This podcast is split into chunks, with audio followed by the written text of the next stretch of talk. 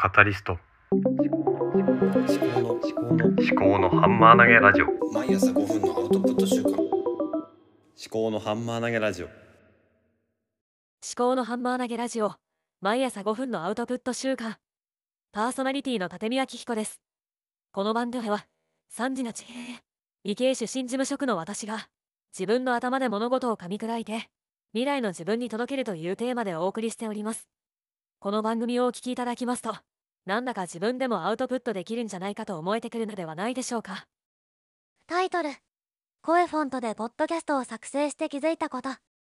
声フォントでポッドキャストを作成してみて別に自分の声じゃなくてもそんなに違和感を感じなかった。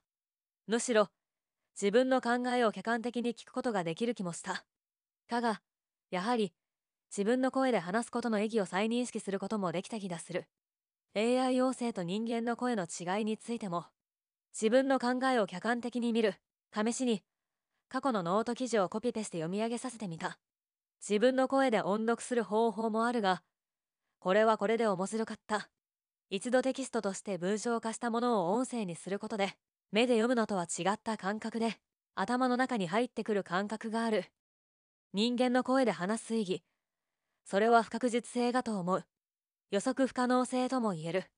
引っかかりができることや思うこと考える間ができることこれらの特徴によって人間らしさが浮き出てくる。かが単に情報だけを届けるなら AI 音声の方が優れているとも言えるかもしれない。AI 音声と人間の声の違いさっき触れたことでもあるが人間は不安定なところがある。そこが共感ポイントにもなりうるのである。AI 音声は非常に滑らかになってきていてある意味で人間に近づいてきているが生身の人間特有のためらいとか言い間違いは発生しない。当たり前ではあるが今回はツイートを先に今回はツイートで下書きを作成したからCoeFont にツイートをコピペする方法を試してみる。 CoeFont は一つの段落のようなものに文字数制限があるのでノートをそのままコピペするのは難しい。逆に今後のノートは段落を一定の文字数で分割するようにしてみようか。ツイッターはつぶやきとは言うけれども実際には全世界に向けて考えを垂れ流してしまうメディアでもある。それは他のメディアも同じだがインターネット時代の発信についてはいろいろと注意が必要でそれはすでに歯が出されているがいつになっても油断してしまいかねない。今回のツイートは AI 音声でポッドキャストにしてみようと思う。